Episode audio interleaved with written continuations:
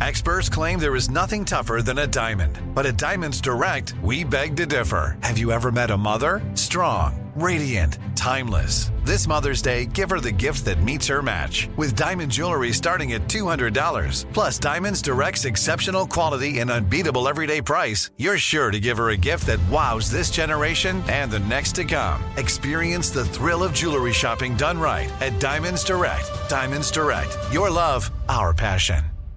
Enjoy all your favorite sports like never before at BetMGM. Signing up and playing is so easy. Simply sign up using code Buckeye and receive up to $1,500 back in bonus bets if you don't win your first bet. When you register with BetMGM, you can get instant access to a variety of parlay selection features, live betting options, and the best daily promotions in the business. And with BetMGM at your fingertips, every play and every game matter more than ever. Place your moneyline, prop, and parlay bets with the king of sportsbooks today. Sign up using code Buckeye and receive up to $1,500 back in bonus bets if you don't win your first bet. That's right, up to $1,500. Again, sign up using code Buckeye and receive up to $1,500 back in bonus bets if you don't win your first bet. BetMGM and GameSense remind you to play responsibly. 21 plus and present in Ohio. Subject to eligibility requirements. Rewards are non-withdrawable bonus bets that expire in seven days. Gambling problem? Call 1-800-GAMBLER in partnership with MGM Northfield Park. That's 1-800-GAMBLER. You know you've got a comeback in you. When you take the next step, you're going to make it count for your career, for your family, for your life. You can earn a degree you're proud of with Purdue Global. Purdue Global is backed by Purdue University, one of the nation's most respected and innovative public universities. This is your chance. This is your opportunity. This is your comeback. Purdue Global, Purdue's online university for working adults. Start your comeback today at purdueglobal.edu. From BBC Radio 4, Britain's biggest paranormal podcast is going on a road trip. I thought in that moment, oh my God, we've summoned something from this board. This is Uncanny USA. He says, Somebody's in the house, and I screamed. Listen to Uncanny USA wherever you get your BBC podcasts, if you dare.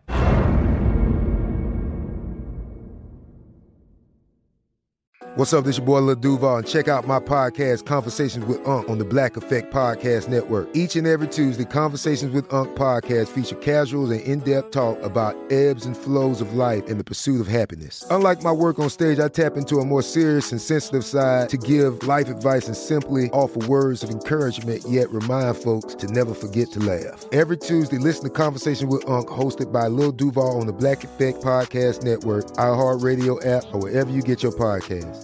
Presented by AT&T. Connecting changes everything.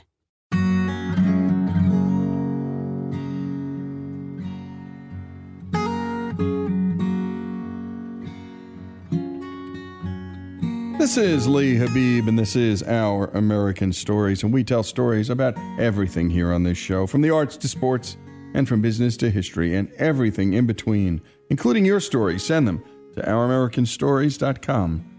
They're some of our favorites. And today we have Faith bringing us the story of Hedy Lamarr.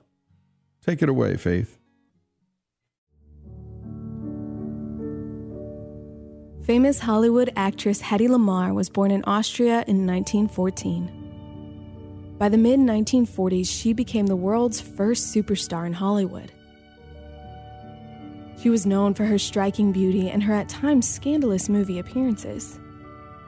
Pulitzer Prize winner Richard Rhodes wrote a book titled Hedy's Folly The Life and Breakthrough Inventions of Hedy Lamarr, the most beautiful woman in the world.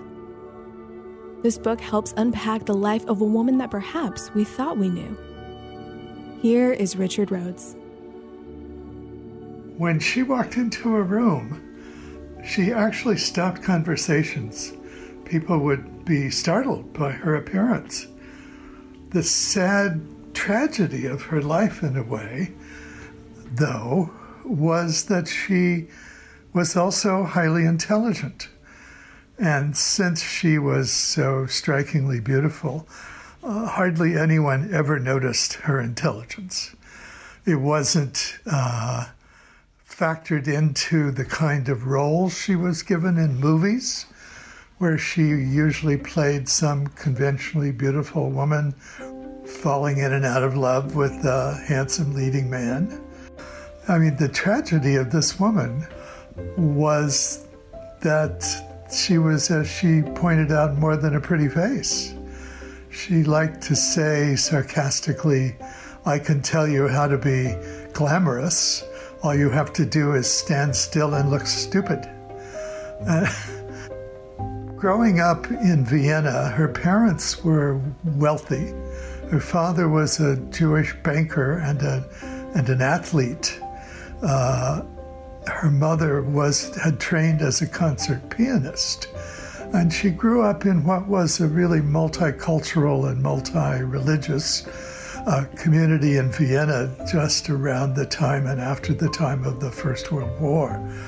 So, a very cultured world. Vienna was, was just one of the centers of culture in those days, and particularly of theater. And she fell in love with theater. Uh, she was a good actress. She was a, she was smart, and she learned to play roles, and much more than the roles she later would play in American films ever tested her for. She also became kind of the catch of the day in, in Austria, exactly because of her beauty on the one hand and her fame on the other. And the second richest man in Austria decided he wanted her for his arm piece and courted her. His name was Fritz Mandl. This relationship was doomed from the start. He had pursued her for her beauty, and because of that, he also was terribly jealous and insecure making him quite a horrible husband. I mean, he had maids picking up the extension whenever she was talking with friends on the phone and had her followed and so forth. He was quite certain that she was uh, cheating on him, which, as far as I understand, she was not. So, on the one hand, it was a glamorous life uh, with, with castles and uh, beautiful apartments in Vienna and uh, but on the other hand, she said one time she felt as if she was in a golden cage because she really was locked away. It was now 1934, and pretty soon the Nazis would take over Austria. Hedy wanted to get out of Austria to pursue her dream of becoming a famous Hollywood actress. Of course, her jealous husband thought it was in bad taste for her to be an actress, so she decided to leave him. The truth is, as I found when I researched the newspapers in New York and in, and in Vienna, that it was quite a public divorce, as one might imagine.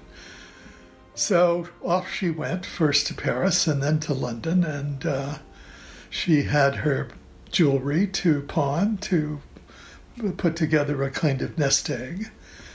It happened at that particular point in time that Metro Goldwyn Mayer, uh, Louis B. Mayer, the director, was in London and traveling around Europe, buying up the contracts of Jewish artists who understood that it was time to get out of Europe uh, ahead of the Nazi uh, attack on the Jews.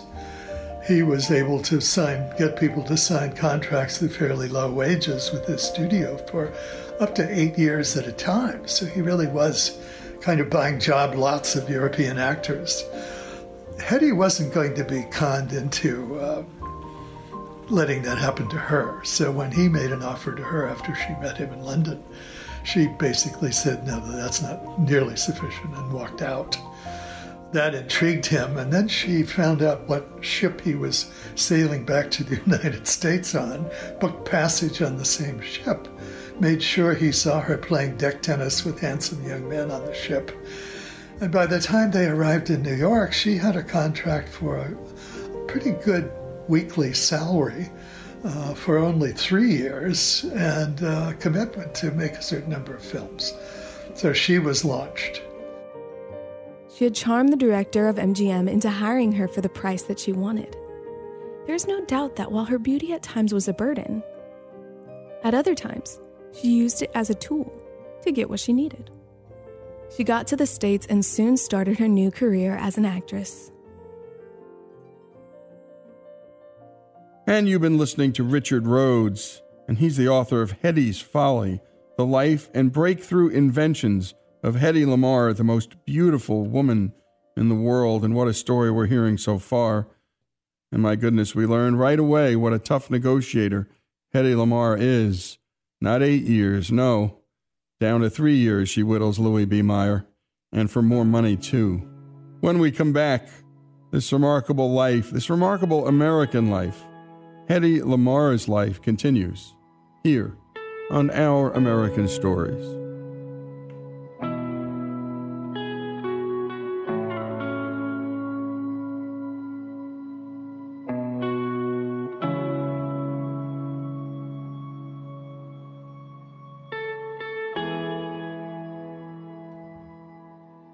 Folks, if you love the stories we tell about this great country, and especially the stories of America's rich past, know that all of our stories about American history, from war to innovation, culture, and faith, are brought to us by the great folks at Hillsdale College, a place where students study all the things that are beautiful in life and all the things that are good in life. And if you can't get to Hillsdale, Hillsdale will come to you with their free and terrific online courses. Go to hillsdale.edu to learn more.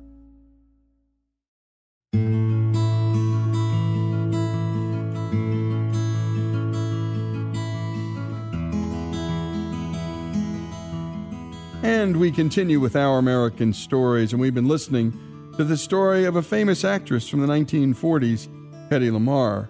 She had just arrived from Europe and was beginning her acting career in the States.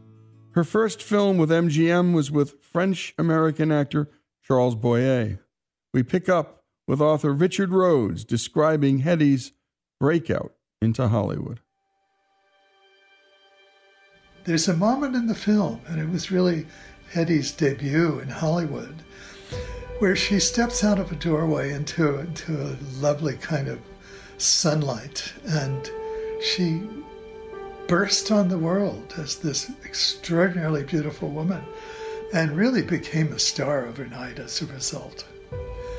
So from there, she made a few more films with um, Metro Goldwyn Mayer she, like so many people who emigrated to the United States out of that terrible world of, of pre World War II Europe, was immensely grateful to the country for taking her in, and she became a citizen around, I think, 1942 or 43 after she had spent the requisite time living in the United States. While she loved her new home, the United States, and was grateful to be where she was, her heart still went out to those in Europe. During the Great Blitz of London, when the Germans began bombing London relentlessly, the English moved their children out of London to the countryside, or in large numbers they were shipped to Canada. This was the first time in history that countries were bombing cities and civilian areas. In attempts to save them, the British sent their children away. Hedy, one day, reading, following this in the newspapers, was horrified to read that that uh, a shipload of children, one of the liners that was being used to transport them, had been torpedoed by a German submarine and had sunk with, I think, 82 children were killed in that particular assault. By then, she had done something really quite unusual for Hollywood. She didn't drink. She didn't like to go to loud parties. But in order to fill her time between movies, she had to find something, some other way to occupy herself, and she took up inventing. She invented uh, some new kind of stoplight. She invented a chair on a pivot that could be swung into a shower so that someone who couldn't stand up in the shower could take a shower and then swing back out in the chair and dry themselves off. So she was kind of a classic inventor in that she had no technical training particularly.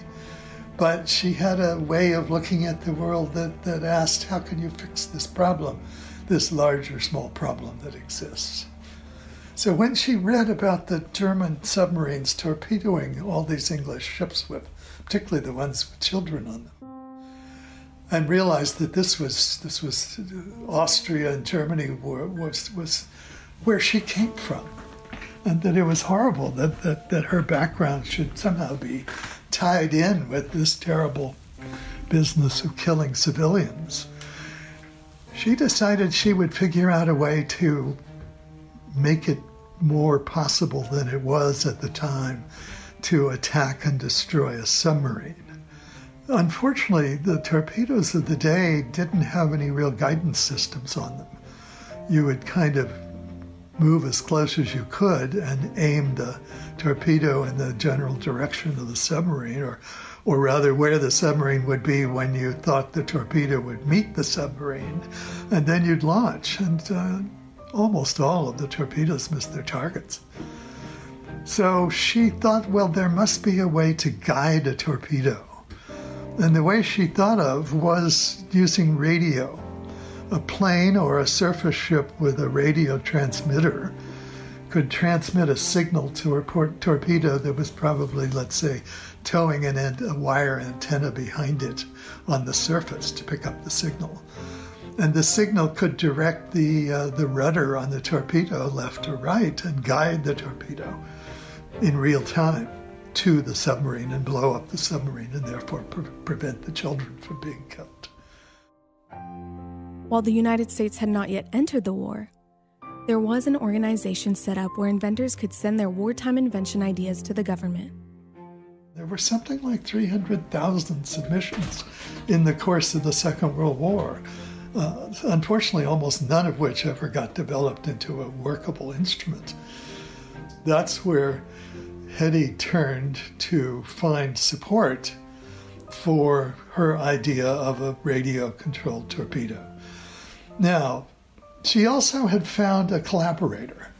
This was another colorful figure from the 10s and 20s of the century named George Antheil, an American composer of avant garde music and a uh, concert pianist. They met at a dinner party with some friends and immediately bonded over the fact that they were both very interested in the European War. Hedy broached the idea of her, of her torpedo uh, Antheil was immediately interested. The question became what kind of radio control system could you use? There were no bio, no no uh, digital chips in those days. What would actually tell the torpedo how to direct itself? Antheil's music had featured a number of compositions, some of them quite notorious, uh, using player pianos. And a player piano is operated by a scroll of paper with holes in it that rolls past uh, a vacuum uh, pipe. And where there's a hole, air is sucked in, and that triggers the mechanism that uh, makes a key activate on the piano. So Antheil imagined that you could probably make a miniature version of one of these scrolls. You could make them out of something more durable than paper, obviously and that that device with its in fact he actually gave the scroll that they used in their model 88 holes rather like the keys on a piano.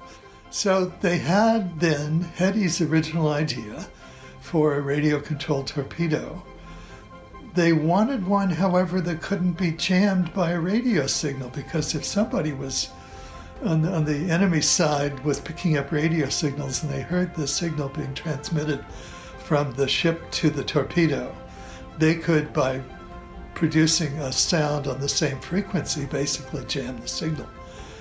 So, how do you solve that problem? Well, there, Hedy got her idea from one of the world's first uh, remote control boxes that had ever been used. She bought a very expensive radio, and radios in those days were the sizes of, of refrigerators. Uh, she bought a remote control for her living room radio that had was basically like the dial on an old dial phone, but it was a remote control. And she thought, well, something like that would work. And that's where the notion of having multiple frequencies with the signal jumping from frequency to frequency in a more or less random pattern would allow the transmitter to send a signal to the receiver in the torpedo uh, that would jump around all over 88 different frequencies and that no one could follow fast enough with a jamming signal. So the signal could go through, it couldn't be jammed. Here was a really great idea. They put it all together the, with the help of a, a physicist specialist in electronics who was loaned to them by the National Inventors Council, the organization I mentioned that was there to make these inventions possibly useful to the government. So obviously, the National Inventors Council thought this was a worthy project, and, and indeed it was. It probably would have worked very well. But when they took it to the Navy, the obvious place to take it once you had worked out the basic ideas and had a blueprint for an invention, which, which by the way, she and George Antheil, Hedy and George, then patented. It was patented under Hedy's maiden name, which at that time was Markey. So the patent was assigned to uh, Hedvig Markey and George Antheil, and under that name, it was it was given to them as protection for their invention. They then donated this patent to the U.S. Navy. And you've been listening to Richard Rhodes, the author of the definitive biography of Hedy Lamarr. When we come back, more of this remarkable story, Hedy Lamarr's story, here on Our American Stories.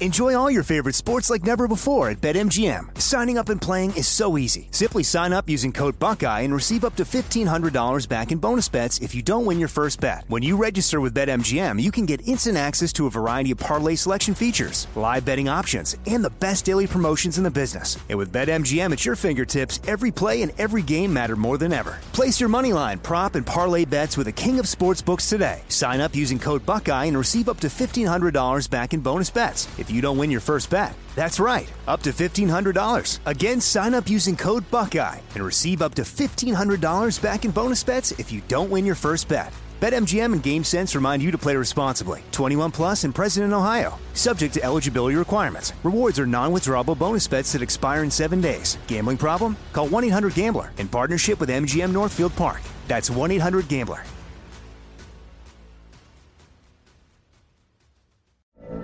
From BBC Radio 4, Britain's biggest paranormal podcast is going on a road trip. I thought in that moment, oh my God, we've summoned something from this board. This is Uncanny USA. He says, Somebody's in the house, and I screamed. Listen to Uncanny USA wherever you get your BBC podcasts, if you dare.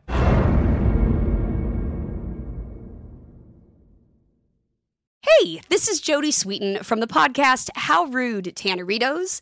As a nostalgic voice from your past, I'm here to remind you that amongst the stressful and chaotic existence we live in 2024, you deserve to get away. It's time for a vacation, no matter when you're hearing this. And let me tell you how you'll get there. The 2024 Hyundai Santa Fe. Want to bring the family to the mountains with the Santa Fe's available HTRAC all wheel drive? Well, it's got standard third row seating and available dual wireless charging pads for the kids who just want to stare at their phone and not talk to you. You know what I mean. Visit HyundaiUSA.com or call 562-314-4603 for more details. Hyundai, there's joy in every journey. This episode is brought to you by Navy Federal Credit Union. At Navy Federal, it's been the mission to help the military community for over 90 years. And not just help them, but do everything to make sure they not only grow, but flourish. That's why Navy Federal Credit Union has all kinds of great savings and investment options like share certificates with sky high rates. So don't hesitate. Start growing your finances today with a variety of savings and investment options. Navy Federal Credit Union. Our members are the mission. Savings products insured by NCUA. Investment products are not insured, not obligations of Navy Federal and may lose value. There's a lot happening these days. But I have just the thing to get you up to speed on what matters without taking too much of your time. The Seven from the Washington Post is a podcast that gives you the seven most important and interesting stories, and we always try to save room for something fun. You get it all in about seven minutes or less. I'm Hannah Jewell. I'll get you caught up with the seven every weekday. So follow the seven right now.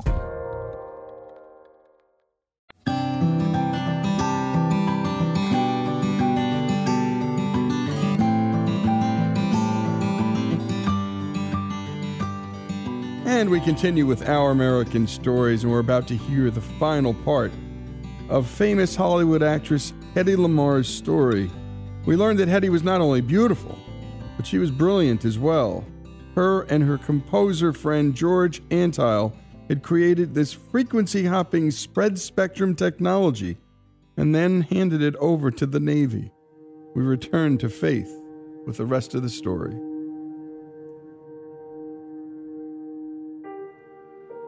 After passing it off to the Navy, the Navy stamped it top secret, and they didn't hear about it for a long time. Hedy went on to live her life. She had two children and ended up getting married a total of six times, the longest marriage lasting about seven years. After a little over a decade in the early 1950s, the idea for the radio controlled torpedo was resurrected.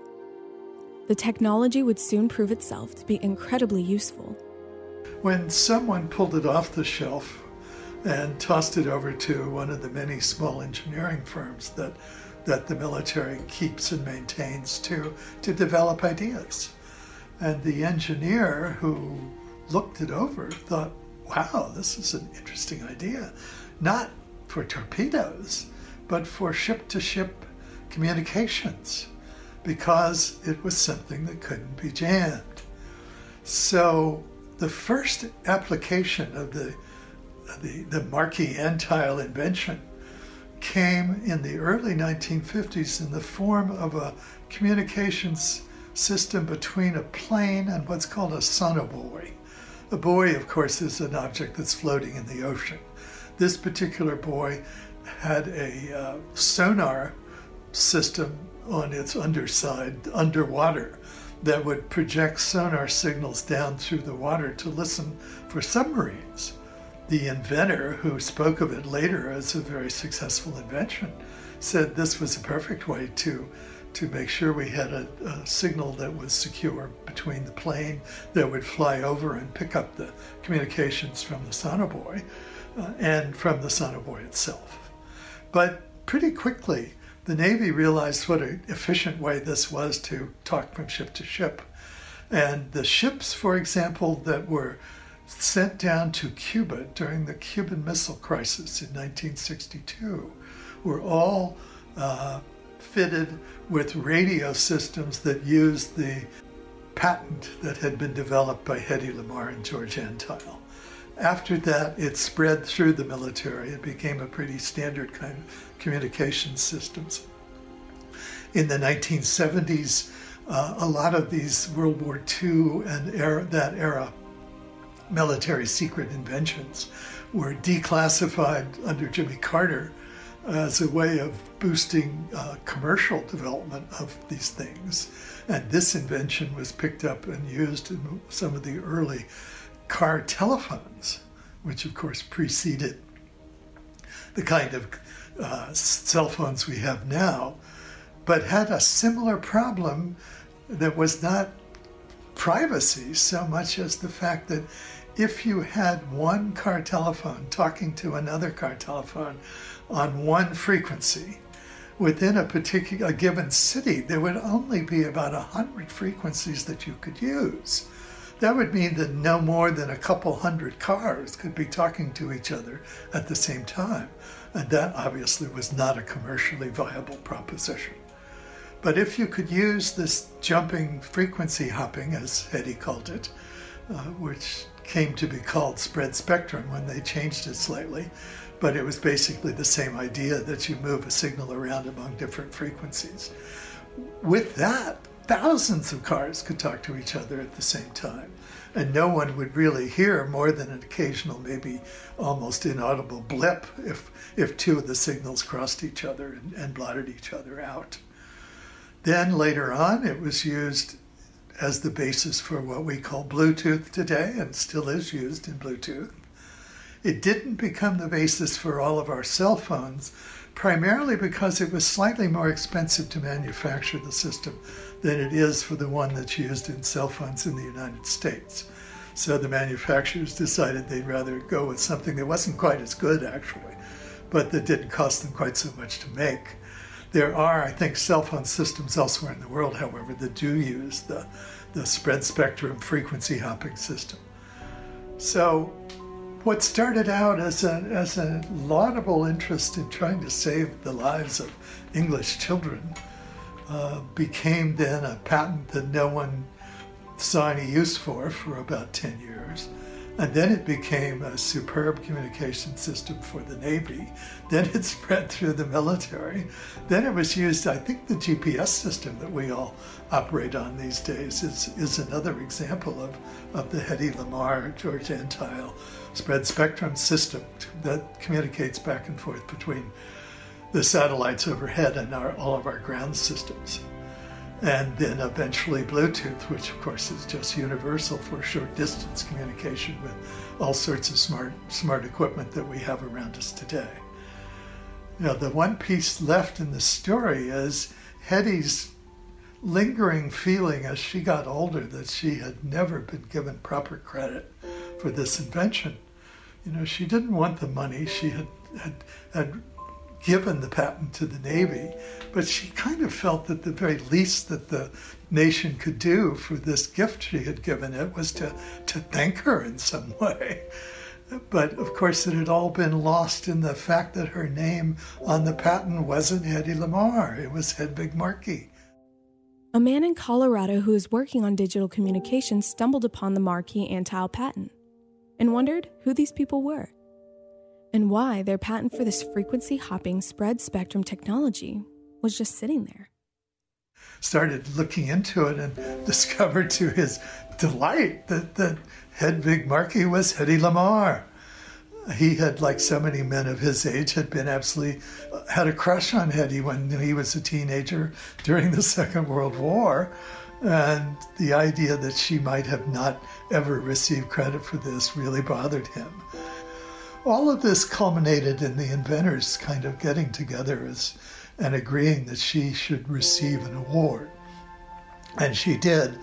Uh, in the early 1990s, uh, it was the P- Pioneer Freedom Foundation in San Francisco, which is devoted to recognizing the work of early digital pioneers.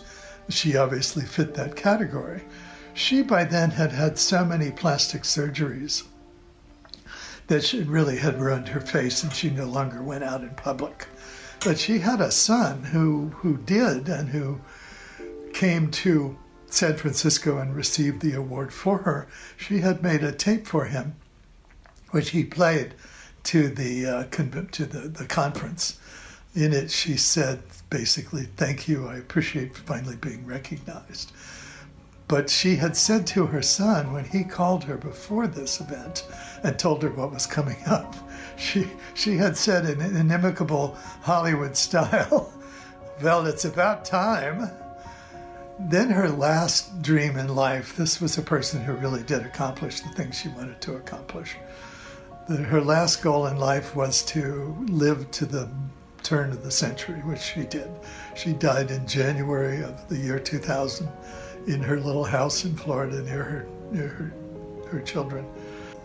Happy woman? No, she. I think she was never happy in love, but she did some extraordinary things in her life. And great job on that, Faith. And what a story. And my goodness, it wasn't the money she ever wanted, but getting that recognition by the Pioneer Freedom Foundation in San Francisco, a big deal to her. Hedy Lamarr's story here on Our American Stories.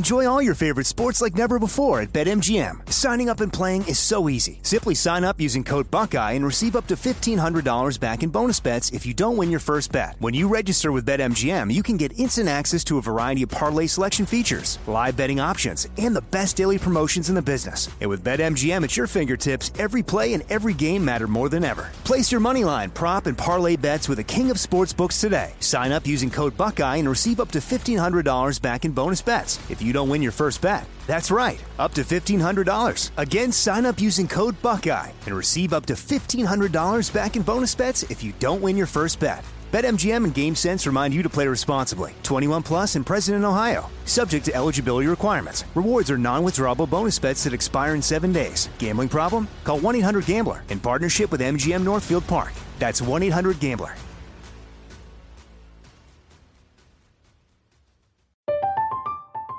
I'm Katya Adler, host of The Global Story.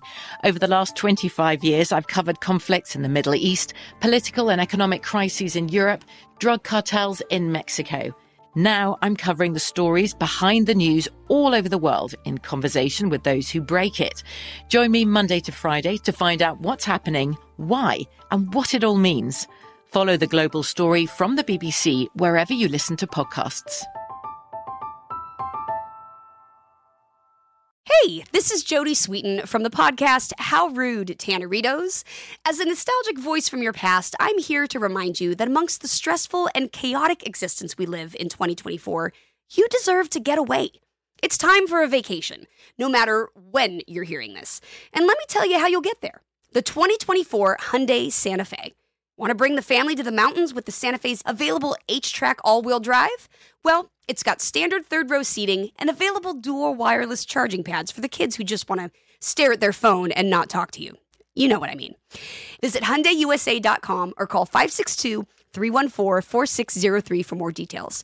Hyundai, there's joy in every journey. This episode is brought to you by Navy Federal Credit Union. At Navy Federal, it's been the mission to help the military community for over 90 years. And not just help them, but do everything to make sure they not only grow, but flourish. That's why Navy Federal Credit Union has all kinds of great savings and investment options like share certificates with sky high rates. So don't hesitate. Start growing your finances today with a variety of savings and investment options. Navy Federal Credit Union. Our members are the mission. Savings products insured by NCUA. Investment products are not insured, not obligations of Navy Federal and may lose value. The 2024 presidential campaign features two candidates who are very well known to Americans. And yet, there's complexity at every turn. Criminal trials for one of those candidates, young voters who are angry. The Campaign Moment podcast from the Washington Post gives you what matters. I'm Aaron Blake, and I'm covering my 10th election cycle. My colleagues and I have insights that you won't find anywhere else. So follow the campaign moment right now, wherever you're listening.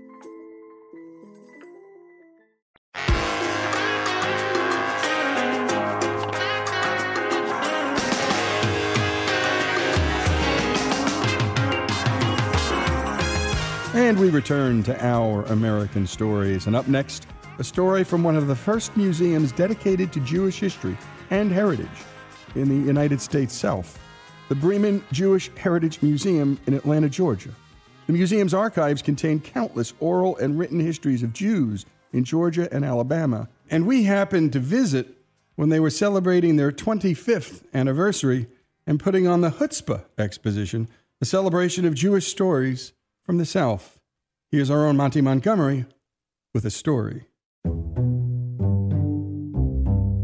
In Atlanta, Georgia, close to downtown and right next to the Center for Puppetry Arts, is the Breman Jewish Heritage Museum, one of the few museums dedicated to Jewish history in the Deep South. Here's Jane Leavey, the founding executive director of the Breman, with more. You know, the Jewish history in this country, most people think of as the big cities of the north. And so Southern Jewish history for people who aren't Jewish history scholars is something of an oxymoron. But how long have Jewish people been in the South and in Georgia? Here's the Breman's founding archivist, Sandy Berman, with the answer to that question. Since 1733. Right after Oglethorpe came to settle the colony, Jews were on the next ship, and they were at first not entirely welcome. The charter said, and it was only for Christians. But there was a physician on board, and there was a, an illness going around, and they needed help. The physician helped. His name was Dr. Nunez, Samuel Nunez, and he was one of this group of Jews who were coming, and he helped the colony, save the colony from all this death, and they allowed the Jews to come in, and the rest is sort of history a very rich history, but Atlanta didn't have a museum dedicated to it until the 80s. It was an interesting process to get to that point, too, and it started with an exhibition, then an idea. It was 250 years of Jewish life in Georgia, and it was at Emory's Schatten Gallery. In doing that first exhibition, we had volunteers who had ties to all the small towns in Georgia, which is where Jewish history started. And they uncovered all this wonderful stuff from family businesses that, you know, existed in the 17, 1800s, photographs of peddlers and wonderful memorabilia. And that exhibition closed, and they had all this stuff that they didn't know what to do with. So I had this idea that there should be a Jewish museum in Atlanta. And I was sitting on the beach in Hilton Head with my yellow legal pad, which I wish we still used. And I wrote a proposal for a Jewish museum. We were working for the Jewish Federation, so the Federation board passed the proposal in concept, which, as you know, means great idea, no money. If you can figure out, if you can figure out how to do it, be my guest.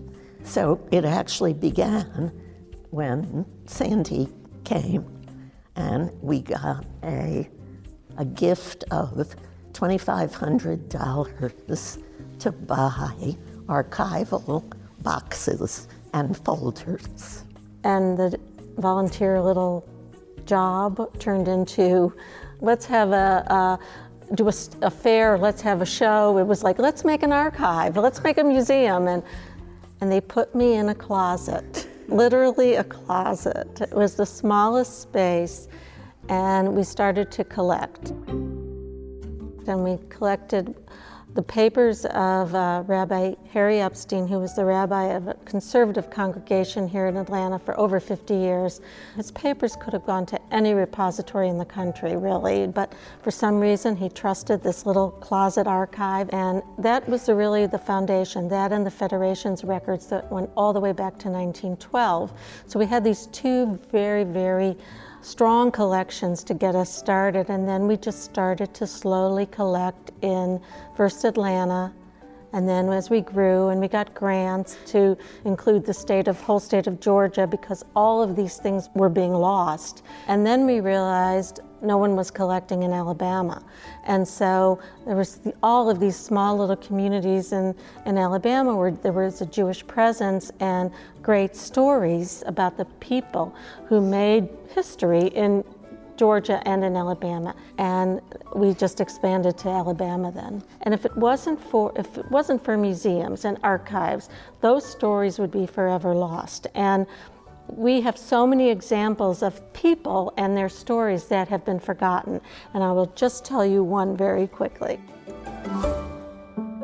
So there was a man by the name of Albert Steiner. There's a building on the campus of Emory University in Atlanta called the Steiner Building. And you would ask, who was Albert Steiner? What is the Steiner building? And not one person would be able to tell you. No one would be able to tell you what, why they have a building named for Steiner and what it was. He was a brewer and was president of Atlanta Bottling and Ice Company. Well, at the early part of the century, his son died of cancer, his wife died of cancer, and then he got cancer. And when he died, he gave over $600,000, which, if you can imagine what that money is in terms of today's money, to Grady Hospital and established the Steiner Cancer Clinic. Cancer clinics across the country were modeled after it. And he was so well loved and well liked by the people in this company that they named a brew for him. It's called the Steiner Brew. And it was around for a very, very long time. And we have a beer bottle label, we have a bottle of beer, and we have a corkscrew from the Atlanta Ice and Bottling Company, all in memory of Albert Steiner. And the philanthropy he did. So that's just one small story, and there are so many of patriotism and perseverance of Jews who conform to the, the mores of the South, the culture of the South, and those who perhaps not, to just life and, and benevolence and, and giving back and the community and Do you want to tell a story? Okay. So there was a man named Isidor Straus who emigrated from Bohemia, wound up in Talbotton, Georgia. He was too old to fight in the Civil War, so he went to England and helped with the blockade of ships on the southern shore of England. Then he and his brother wound up in New York and they opened a business called L. Straus Glass and Jewelry, which was part of Mace, R.H. Macy's. They eventually bought R.H. Macy, and he, Isidor Straus, is also remembered as, with his wife Ida, as the loving couple that went down with the Titanic when it sank. If you saw the movie Titanic, there was one scene where this couple, you know, when, when there is this frenzy of pushing women and children into the lifeboats, Ida, his wife, turned around to him and said, If you can't come, I'm not going. And his house, the family home, is still exists in Talbotton. I'll tell you a, a personal story. When our oldest son was three and wanted chocolate chip cookies, and I said to him, We don't have any more, they're all gone. He said, Show me the all gone. And that's, you know, right there is really the purpose of an archive. Some people look at museums as stuffy old places. You hang stuff on the wall, you put stuff in a case, and you walk away, you're done. But um, museums are important because without them, people are forgotten. And ar- without archives, people are forgotten. And it gives voice to those people, it brings them back. It's all about Jewish life and what has transpired in Georgia and Alabama since 1733 until now. And a superb piece of storytelling by Monty Montgomery. And we love visiting museums of all kinds on this show. It's all about storytelling and preserving the past. That's what museums do, and thank God for them. And a special thanks to Sandy Berman and to Jane Leavey. Check out their Chutzpah exhibition at the museum. It's a truly special one, created by the people behind the founding of this wonderful place in Atlanta, Georgia. The story of Jews in the South here on Our American Story. I'm Katya Adler, host of The Global Story. Over the last 25 years, I've covered conflicts in the Middle East, political and economic crises in Europe, drug cartels in Mexico. Now I'm covering the stories behind the news all over the world in conversation with those who break it. Join me Monday to Friday to find out what's happening, why, and what it all means. Follow the global story from the BBC wherever you listen to podcasts. Are you still searching for your perfect place to call home? Well, now is the time to buy at Fisher Homes. If you're looking to move in before the end of 2024, May could be your last opportunity to start building your dream home and close before the year's end. If you're hoping to move in even sooner, Fisher Homes also has homes that are move in ready and waiting for you, where you can start enjoying the benefits of homeownership even faster. Schedule your personal tour with a new home advisor today at FisherHomes.com and make this spring the season you find your your perfect home sweet home. If a new house is on your wish list in the next five years, grow your savings faster and experience your dreams with an Ohio Homebuyer Plus account from Kemba Financial Credit Union. A savings account specifically designed to save for a new home where you can earn 7% APY, a $500 matching bonus, and a $1,500 mortgage closing cost credit. Learn more at Kemba.org. Offer expires March 31st, 2025. APY equals annual percentage yield. Restrictions apply. NMLS 292230. Equal housing lender. Federally insured by NCUA. Lucky Land Casino asking people what's the weirdest place you've gotten lucky? Lucky? In line at the deli, I guess? Aha, in my dentist's office. More than once, actually. Do I have to say? Yes, you do. In the car before my kids' PTA meeting. Really? Yes. Excuse me, what's the weirdest place you've gotten lucky? I never win and tell. Well, there you have it. You can get lucky anywhere playing at LuckyLandSlots.com. Play for free right now. Are you feeling lucky? No purchase necessary. Void where prohibited by law. 18 plus. Terms and conditions apply. See website for details. We are the voice of NASCAR. The green flag is in the air, and we are underway. The Great American Race. The Motor Racing Network. NASCAR Cup, Xfinity, and Craftsman Truck Series Racing live on your hometown radio station and MRN or NASCAR.com. Martinsville, Talladega, the Chicago Street Course. We have the side by side action and last lap passes for the win. Photo finishes. Ryan Blaney will win. The voice of NASCAR, the Motor Racing Network work.